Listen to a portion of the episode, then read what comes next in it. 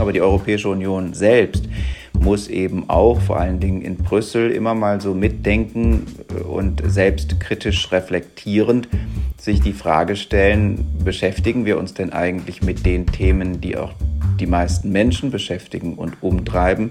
Oder ist das alles so abgehoben, dass es so weit davon entfernt ist, dass die Menschen eben sich in diesem Projekt nicht mehr gut aufgehoben fühlen? Ich denke, dass wir hier zu wenig selbstkritisch und auch zu wenig selbst reflektiert haben, insbesondere auch nach dem Brexit.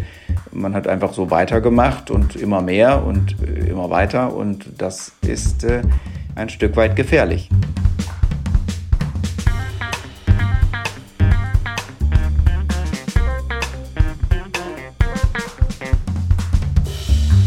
Das ist Folge 49 von Erststimme. Herzlich willkommen. In der Europäischen Union haben es sich die Mitgliedsländer mit gemeinsamen Entscheidungen in der Vergangenheit nicht immer leicht gemacht. Auch bei Fragen dazu, wie Rechtsstaatlichkeit oder Medienfreiheit aussehen sollen, waren sich die Länder nicht immer einig. Nach dem russischen Angriffskrieg auf die Ukraine scheinen diese Streitigkeiten aber etwas mehr in den Hintergrund gerückt zu sein. Welche Konsequenzen hat dieser Krieg jetzt auf die EU und ihr gemeinsames Handeln?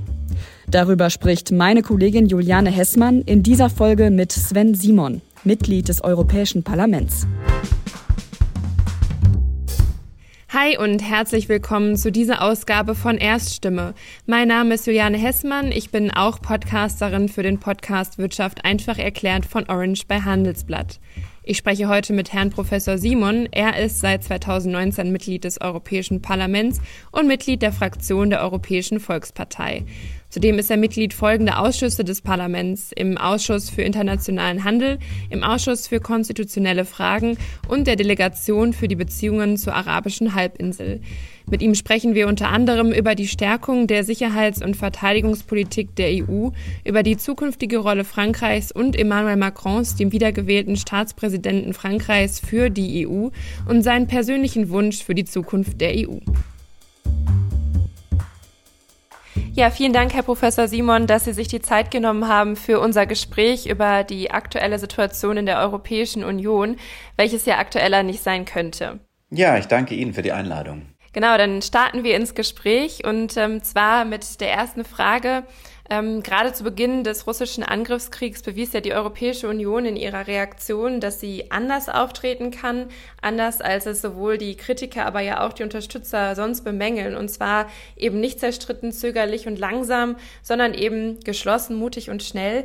Was meinen Sie, Herr Professor Simon, brauchte es für diesen Schulterschluss jetzt erst einen gemeinsamen Feind?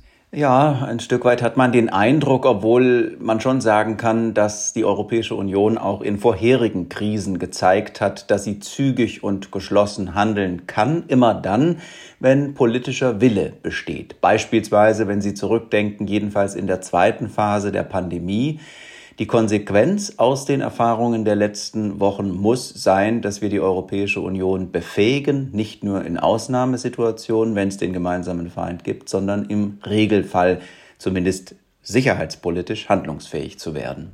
Der Krieg hat ja auch eben gezeigt, dass die EU ähm, ihr Gewicht ja eigentlich nur auf Feldern international entfalten kann, wo sie ihre Politik eben vereinheitlicht hat. Also jeder der 27 Mitgliedstaaten hat ja beispielsweise noch seine eigene Armee.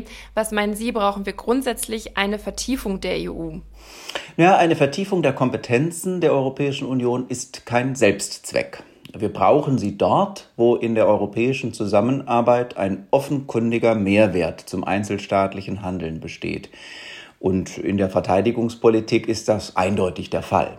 Aber auch in Fragen des Binnenmarktes, insbesondere des digitalen Binnenmarktes, des Außenhandels, der Spitzenforschung und Innovation, Klima- und Umweltfragen, das sind die Themen, wo wir eine Vertiefung insofern brauchen, dass die Europäische Union handlungsfähiger werden muss. Und die EU-Kommissionspräsidentin Ursula von der Leyen hat ja bereits nach ihrer Wahl thematisiert, dass Europa die Sprache der Macht lernen muss. Und dabei nannte sie eben auch die Sicherheitspolitik.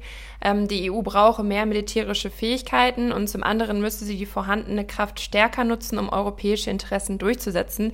Herr Professor Simon, was sind das für europäische Interessen, von denen sie da spricht?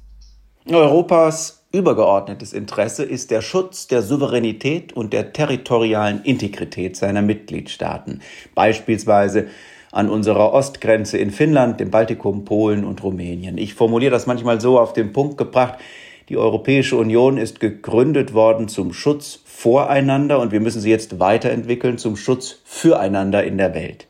Und dazu gehört einerseits die Territorialverteidigung, aber auch die Bekämpfung von asymmetrischen Herausforderungen, wie zum Beispiel transnationaler Terrorismus, irreguläre Migration, Außerdem muss die Europäische Union ihre Haus äh, Herausforderungen als globale Ordnungsmacht gerecht werden können, wenn es beispielsweise um die Sicherung internationaler Handels- und Schifffahrtswege vor Piraterie geht.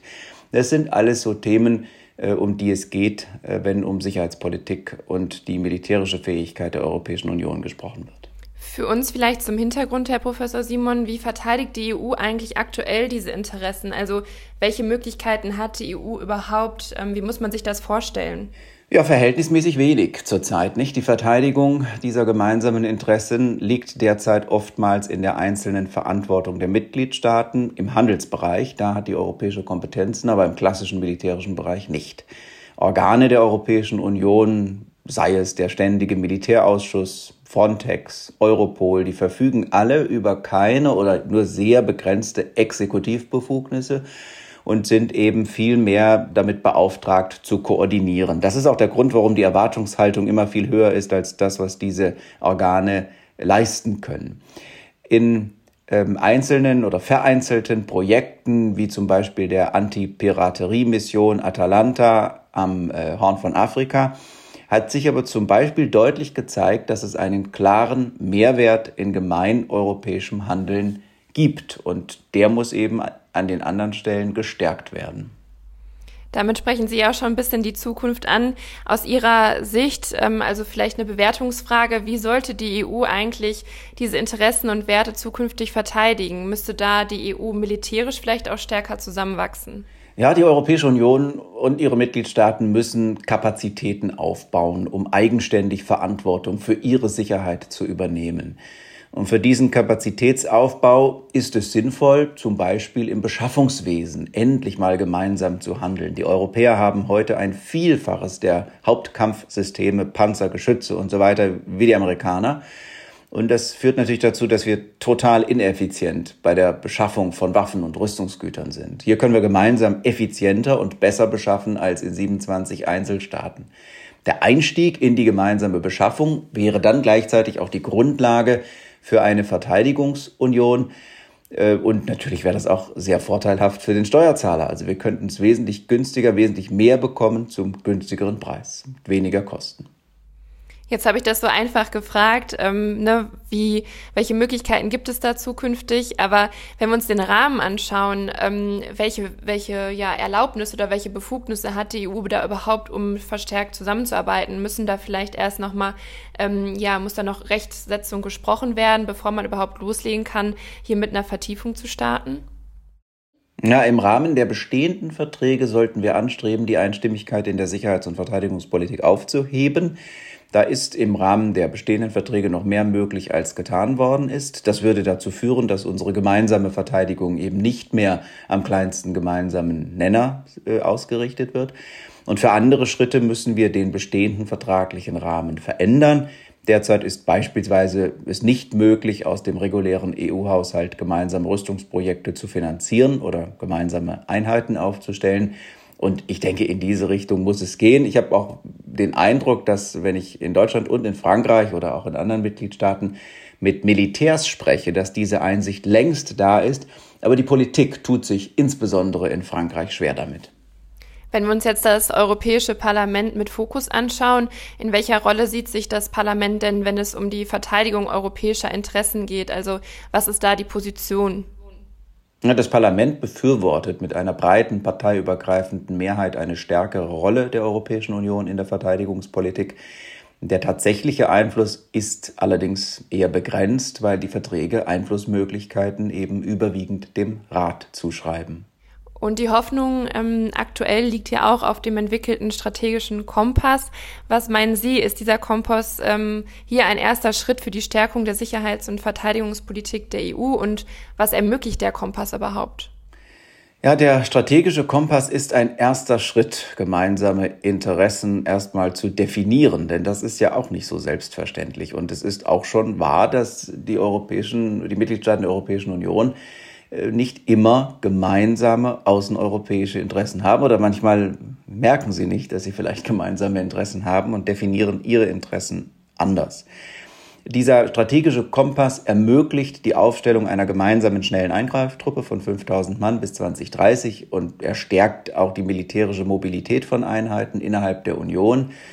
Das sind sicherlich richtige Schritte, aber äh, in seiner jetzigen Ausrichtung ist das einfach alles viel zu wenig ambitioniert, um wirklich sicherheitspolitisches Gewicht zu entfalten. Jetzt gab es vor 70 Jahren ja schon mal den Versuch, eine europäische Armee zu schaffen. 1952 unterzeichneten ja da die Regierung von Belgien, Frankreich, Luxemburg, Niederlande, Italien und auch der Bundesrepublik Deutschland den Vertrag zur Gründung der EVG. Die Ratifizierung ist aber ja gescheitert, weil eben die französische Nationalversammlung ähm, ja die Ratifizierung von der Tagesordnung genommen hat. Ähm, können Sie uns kurz die Hintergründe schildern, warum damals die Ratifizierung scheiterte? Ja, ist eigentlich mit einem Satz zu beantworten. Damals gab es Vorbehalte in der Nationalversammlung in Frankreich über den Verlust nationaler Souveränität, insbesondere bei den Gaullisten. Und das war der Grund. Und wenn wir uns die aktuelle Situation ähm, anschauen und da eben die Bestrebungen, vielleicht stärker zusammenzuarbeiten, kann sowas dann nicht erneut auch passieren? Ja, selbstverständlich, das Risiko besteht. Aber Sie haben ja eingangs den gemeinsamen Feind erwähnt und ich habe doch noch ein Stück weit die Hoffnung, dass da ein Umdenken einsetzt und man schon gesehen hat, dass die Europäer in der Lage sein müssen, sich selbst zu verteidigen. Neben dem aktuellen Krieg in der Ukraine gibt es ja auch immer weitere Gefahren für die Stabilität ähm, ja, in der EU, ausgehend auch von den einzelnen Mitgliedern der EU. Und ähm, da wäre ich jetzt interessiert an Ihrer Meinung, gefährdet der zunehmende antidemokratische Kurs von Polen und Ungarn eigentlich die Gemeinschaft in der EU? Naja, zunächst mal muss man sehen, dass sowohl in Budapest als auch in Warschau zwei Regierungen mit deutlichen Mehrheiten gewählt worden sind. Das müssen wir in einer Demokratie zunächst einmal anerkennen, auch wenn uns die weltanschauliche Ausrichtung dieser Regierungen nicht gefallen mag. Richtig ist aber, dass alle Mitgliedstaaten der Europäischen Union sich an das Europarecht, das Unionsrecht halten müssen wenn Beschlüsse des Rates oder Entscheidungen des Europäischen Gerichtshofs nicht umgesetzt werden, dann gefährdet das natürlich den Zusammenhalt in der Union, weil es der politischen Gemeinschaft die Rechtssicherheit entzieht. Und ähm, ja, die Rechtssicherheit ist eben schon auch ein ganz wesentlicher Faktor der Europäischen Union. Wenngleich da möglicherweise in der Vergangenheit bei der einen oder anderen Entscheidung, die dann auch im Rat mit Mehrheit getroffen worden ist, es politisch auch nicht so richtig klug war. Und das ist dann eben später ähm, dem Rat auf die Füße gefallen. Und das bedeutet noch nicht, dass die Mitgliedstaaten irgendwie gerechtfertigt wären, wenn sie den EuGH nicht folgen, dem EuGH nicht folgen. Aber ja, natürlich, das stellt ein Problem dar. Ich werbe allerdings für Empathie auf beiden Seiten und dann führt das möglicherweise auch wieder zu einem größeren gemeinsamen Verständnis und daraus resultierend auch einer Einhaltung ähm, der oder einer Befolgung der Entscheidungen des Europäischen Gerichtshofs, der sich eben häufig auch ein bisschen mehr Mühe geben muss bei der Urteilsbegründung. Die Qualität darf deutlich noch steigen, ähm, denn ansonsten wird er eben als politische Institution wahrgenommen und das wäre sehr gefährlich, wenn das auf Dauer so weitergeht. Die Europäische Union muss sich ja auch oft den Vorwurf gefallen lassen, sie sei bürokratisch und eben auch undemokratisch. Und da wurde da ja jetzt die Konferenz der Zukunft eingerufen und damit gelobte ja die EU-Kommission Besserung. Man wolle zuhören und auch die Wünsche der Europäer eben stärker einbeziehen. Was aus Ihrer Sicht kann die Zukunft oder die Konferenz der Zukunft überhaupt bewirken? Naja, diese Konferenz war ja so eine Idee von Macron. Die Initiative ist dann von Frau von der Leyen äh, aufgenommen worden, um die Akzeptanz europäischer Politik zu erhöhen. Ich habe aus mehreren Gründen wirklich große Skepsis, ob das mit dieser Methodik gelingen kann. Wir haben in Europa sehr lange probiert, wie wir Demokratie organisieren und fahren nun seit einigen Jahren mit der parlamentarischen repräsentativen Demokratie doch grundsätzlich sehr gut. Und ähm, ja, kann, man kann schon schlauer werden, wenn man dann mal so ein Event organisiert. Aber jetzt der Zufallsbürger, der dort ausgewählt worden ist, ähm, warum der jetzt ausgerechnet dann etwas erzählen soll, was nicht auch aus anderen Gesprächen, wenn zum Beispiel Abgeordnete im Wahlkreis unterwegs sind, das leuchtet mir nicht ein. Und das hat sich auch jetzt überhaupt nicht gezeigt, dass das irgendwie einen großartigen positiven Effekt erzielt hat, zumal ja fast niemand davon mitbekommen hat, dass es diese Konferenz überhaupt gab. Sie ist halt auch eben kein äh, Konvent. Deshalb gibt es Erkenntnisse vielleicht aus, der aus den Diskussionen bei der Konferenz für einen Konvent. Aber äh, ansonsten sollten wir uns an die parlamentarischen äh, Vertreter halten, die gewählt und legitimiert sind. Und da ist es, glaube ich, wichtig, dass wir einen Blick auf die Abgeordneten der nationalen und regionalen Parlamente werfen, ja auch als Multiplikatoren. Und dann kann man natürlich zivilgesellschaftliche Organisationen und Institutionen einbinden, wenn man über die Zukunft der Europäischen Union spricht. Aber diese Zufallsbürger, die da irgendwie sich mal treffen und eben dann durch Zufall einfach ihre Meinung äh, kundtun, ich habe nicht den Eindruck, dass das äh, erfolgversprechend ist. Ist er dann aus Ihrer Sicht die Konferenz auch überhaupt das richtige Instrument, um jetzt zu sichern, dass die Bürgerinnen und Bürger sich langfristig einbezogen fühlen und jetzt nicht nur in diesem einen Moment, wo sie ihre Meinung eben kundgeben konnten? Also ich meine nein. In einer parlamentarischen Demokratie sind Wahlen und der ständige Kontakt zwischen Bürgern und gewählten Vertretern der Rückbindungsmechanismus, um Bürgerwillen Gehör zu verschaffen. Ähm, hier geht es ja dann in Wahrheit nur um Einzelstimmen, die auch teilweise missbraucht worden sind, um für die eigene Überzeugung zu werben. Und dann heißt es, die Bürger haben das und jenes gewollt und deshalb muss das jetzt gemacht werden. Aber es waren ja nicht die Bürger. Ich wehre mich auch einfach dagegen. Ähm, da sind die Bürger und hier sind die Abgeordneten. Also ich bin zunächst mal auch Bürger und stehe wirklich in engem Kontakt. Äh, häufig ist es ja gar nicht so sehr, dass Sorgen und Nöte nicht bekannt sind, aber Natürlich gibt es trotzdem äh, Kompromisse zu schließen und das ist eben schwerfällig und wenn alle beteiligt werden müssen, ist es noch schwieriger. Und weil das einfach so ein Verhandlungsmechanismus auf europäischer Ebene ist, dann entsteht Unzufriedenheit. Aber es ist ja nicht so, dass sich nicht die, die Sorgen und Nöte der Menschen, der Landwirtschaft oder vieler mittelständischer Betriebe oder auch soziale Fragen in Europa, dass, dass das nicht bekannt wäre in den Parlamenten. Und deshalb glaube ich einfach, diese Konferenz ist in dieser Form kein probates Mittel zur Bürgerbeteiligung. Äh, denn es stellen sich doch die Fragen, warum sitzen diese 200 Bürger da in einem Panel und nicht 200 andere? Äh, wem gegenüber sind sie eigentlich auch später rechenschaftspflichtig? Denn das ist ja in der Demokratie das äh, Element, was es das System überlegen macht, dass man eben, wenn äh, Mehrheiten Entscheidungen getroffen haben, die einem später nicht mehr gefallen, man diese Mehrheiten auch ändern kann oder Regierungen abwählen kann. Und hier sagt irgendein Bürger, der durch Zufall ausgewählt worden ist, irgendetwas und das hat weder Legitimation noch ähm, am Schluss äh, Rechenschaftspflicht. Und deshalb äh, glaube ich einfach nicht, dass diese Form der Beteiligung, die wie gesagt ja auch fast niemand mitbekommen hat, irgendetwas besser macht. Aber wenn man den Eindruck hat, äh, dass das irgendwie der Fall ist, dann war es ja vielleicht doch für irgendetwas gut. Ja, neben der inhaltlichen Vertiefung in der EU wird ja auch immer die Erweiterung der EU stark diskutiert. Und ähm, jetzt als Reaktion auf Russlands Imperialismus haben ja Ukraine, Georgien und auch die Republik Moldau EU-Beitrittsanträge gestellt. Ähm, bei dem Bedarf, wir haben es ja gerade schon diskutiert, an einer Vertiefung und stärkeren internen Zusammenarbeit, könnte die EU es sich aktuell überhaupt leisten, weiter zu wachsen? Kann die EU aktuell diese weitere Erweiterung verkraften? Ja, das ist wirklich eine gute Frage.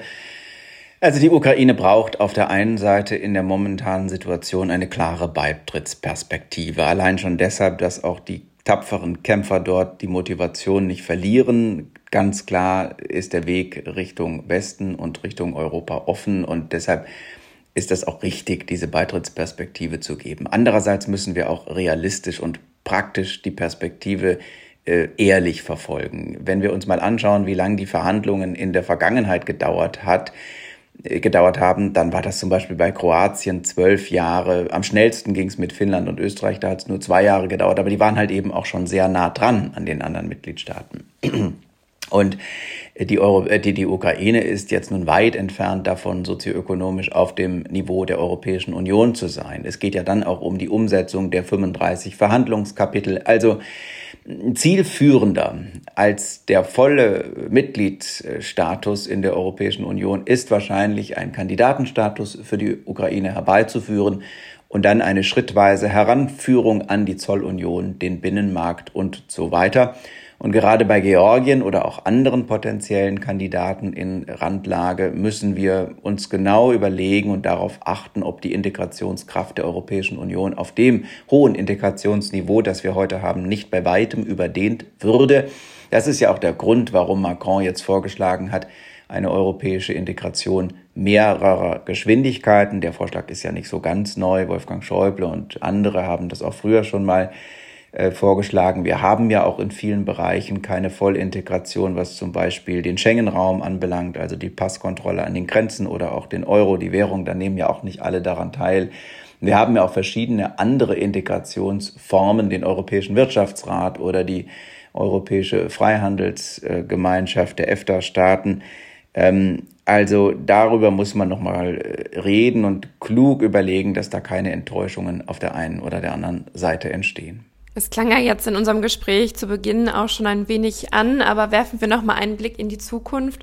Und zwar, welchen Einfluss hat jetzt eben dieser russische Angriffskrieg in der Ukraine langfristig auf die Gestaltung der Europäischen Union? Sehen Sie da ähm, einen großen Einfluss? Ja, die Europäische Union muss eben und die Europäer ihre eigenen Interessen in Zukunft selbstbewusster vertreten. Und in der Tat könnte der 24. Februar eine Geburtsstunde einer geopolitischen Europäischen Union sein. Handlungsfähiger, fokussierter, demokratischer. Gegenüber China sollten wir nicht vorherige Fehler wiederholen. Wir sollten uns also insbesondere keine Abhängigkeit in strategischen Lieferketten gegenüber einem anderen Staat oder Staaten begeben mit dem ein absehbares hohes Konfliktpotenzial besteht. Deshalb arbeiten wir ja heute schon daran, Lieferketten zu diversifizieren und Abhängigkeiten, wo immer möglich, abzubauen. Das sehen wir ja jetzt ganz deutlich an der verfehlten Energiepolitik Deutschlands, dass das einfach eine große Gefahr darstellt, wenn man zu abhängig ist. Eine vielleicht wichtige Rolle für die Zukunft Europas oder der Europäischen Union viel eher hat ja auch ähm, Emmanuel Macron. Er ist ja in Frankreich wiedergewählt worden und ähm, hat jetzt fünf weitere Jahre Zeit. Ähm, es ist aber auch seine letzte Amtszeit. Was und wer danach kommt, ist ja ungewiss. Ähm, was meinen Sie jetzt in unserem Gespräch ist äh, sein Name jetzt auch schon mehrmals angeklungen ist. Ähm, jetzt sind diese fünf Jahre Europas letzte Chance. Naja, letzte Chance ist vielleicht ein wenig zu apodiktisch. Aber die Situation in Frankreich ist in der Tat dramatisch. In der ersten Runde der Präsidentschaftswahlen haben über 50 Prozent der Wähler für Kandidaten gestimmt, die die Europäische Union ablehnen. Deshalb besteht in der Tat dringender Handlungsbedarf. Häufig sind das ja, soziale Transformationen oder Industrietransformationen, die nicht so gelungen sind, wie das in Deutschland vielleicht teilweise etwas besser gelungen ist. Da muss man schon mal noch mal ganz genau hingucken. Aber die Europäische Union selbst muss eben auch vor allen Dingen in Brüssel immer mal so mitdenken und selbstkritisch reflektierend sich die Frage stellen, beschäftigen wir uns denn eigentlich mit den Themen, die auch die meisten Menschen beschäftigen und umtreiben? Oder ist das alles so abgehoben, dass es so weit davon entfernt ist, dass die Menschen eben sich in diesem Projekt nicht mehr gut aufgehoben fühlen? Ich denke, dass wir hier zu wenig selbstkritisch und auch zu wenig selbst reflektiert haben, insbesondere auch nach dem Brexit. Man hat einfach so weitergemacht und immer mehr und immer weiter und das ist äh, ein Stück weit gefährlich, äh, weil wenn zu viele Menschen eben, mag das nun berechtigt in der Sache sein oder nicht, aber zumindest das Gefühl haben, dass die Europäische Union sie nicht in der Form vertritt und nicht den Vorteil für sie bringt, den sie sich davon versprechen, dann ist das natürlich ein Problem auf Dauer. Jetzt stehen ja noch ähm, die Wahl oder die Wahlen der ersten Parlamentskammer der Nationalversammlung in Frankreich aus. Und zwar am 12. und 19. Juni werden ja alle Abgeordneten neu bestimmt. Und ähm, dabei zeigt sich ja dann eben auch, ob Macron eine Mehrheit erhält, mit dem er seine, der er seine Gesetze eben durchbringen kann. Ähm, was meinen Sie, was ist da Ihr, Ihr Gefühl? Ähm, wird er diese Macht bekommen oder diese Mehrheit bekommen oder wird er ausgebremst werden? Das ist jetzt für mich sehr schwer einzuschätzen. In der Regel war das ja immer so, dass die Mehrheiten dann so gewählt haben in, in Frankreich. Das ist ja auch der Grund, warum man die Terminierung so gewählt hat. Aber die Unzufriedenheit mit Macron besteht natürlich. Und ähm, auch bei dieser Wahl war es vermutlich schon wieder so, dass nicht er aktiv positiv gewählt worden ist, sondern Schlimmeres verhindert worden ist.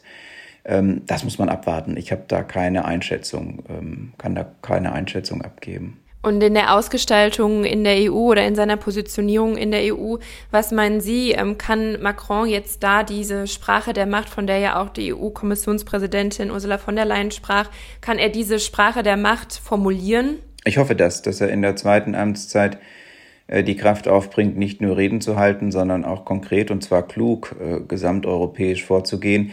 Klug ist es eben nicht, wenn der große oder ein großer Mitgliedstaat eine Idee macht und die anderen sollen hinterherlaufen oder wenn zwei große Mitgliedstaaten sich einig sind, die Idee für die Reform vortragen und die Kleinen fühlen sich nicht mitgenommen oder die Osteuropäer fühlen sich nicht mitgenommen. Und jeder muss eben seine Interessen ein Stück weit auch zurückschrauben und gesamteuropäische Interessen vertreten, die im Ergebnis natürlich den mitgliedstaatlichen Interessen dienen. Aber wenn da jetzt zu viel geschielt wird auf Handelsdefizite der Franzosen, die teilweise statistisch auch gar nicht stimmen, auf französische Industriepolitik zu sehr geschaut wird oder zu sehr auf die Frage geschaut wird, wie man ähm, den äh, Stabilitätsmechanismus aufweicht, um mehr Schulden machen zu können. Das sind natürlich alles so Dinge, die dann am Schluss das nicht erfolgreich machen werden. Und da muss man mit ihm, glaube ich, ziemlich deutlich drüber reden, dass das keine gute Idee wäre. Aber ich hoffe, dass er die Kraft aufbringt und von den Ankündigungsreden äh, auch dann mal konkrete Taten folgen. Äh, da habe ich die Hoffnung noch nicht ganz aufgegeben und wir wollen aus dem Europäischen Parlament diesen Prozess ja dahingehend begleiten, dass wir erstmalig in der Geschichte der Europäischen Union ähm, einen konkreten Antrag an den, an den äh, Rat richten wollen für, eine, für die Einrichtung eines Konvents und ähm, konkreter Änderung der Verträge. Und was meinen Sie, was äh, Frankreich oder welche Rolle Frankreich jetzt eben zukünftig in der, innerhalb der EU spielen kann oder spielen sollte? Frankreich wird immer eine wichtige Rolle innerhalb der Europäischen Union spielen. Ähm, ich denke, das Bild ist nicht falsch geworden, dass der Motor Deutschland und Frankreich sind. Das ist der Kern. Allerdings immer unter Berücksichtigung der Interessen kleinerer Mitgliedstaaten, osteuropäischer Mitgliedstaaten und ähm, wenn Frankreich keine Rolle mehr spielt, dann wird auch die Europäische Union nicht vorankommen. Eine ganz wichtige Rolle muss Frankreich spielen. Meine letzte Frage für diese Folge wäre jetzt, wenn wir dieses Gespräch in 20 Jahren nochmal führen würden, ähm, was würden Sie sich wünschen, was Sie dann rückblickend auf die 20 Jahre erzählen können? Wo steht die EU und ähm, wie hat sich ähm, die Situation entwickelt? Was wäre da Ihr Wunsch? Naja, mein Wunsch wäre eben, dass wir eine Europäische Union gebaut haben, die als geostrategische Kraft handlungsfähig ist, demokratisch besser legitimiert und die auf der Weltbühne eine Rolle einnimmt, die ihr eigentlich zusteht. Das ist zurzeit noch nicht der Fall. Herr Professor Simon, wir sind am Ende dieser Folge angekommen. Machen Sie es gut, bleiben Sie gesund und vielen, vielen Dank für das Gespräch. Das war Folge 49 von Erststimme. Die nächste Folge erscheint in zwei Wochen am 8. Juni. Mehr Infos zum Inhalt der Folge finden Sie bald auf der Internetseite des Büros Bundesstadt Bonn der Konrad-Adenauer-Stiftung. Wir freuen uns, wenn Sie auch dann wieder reinhören und wünschen Ihnen bis dahin eine gute Zeit.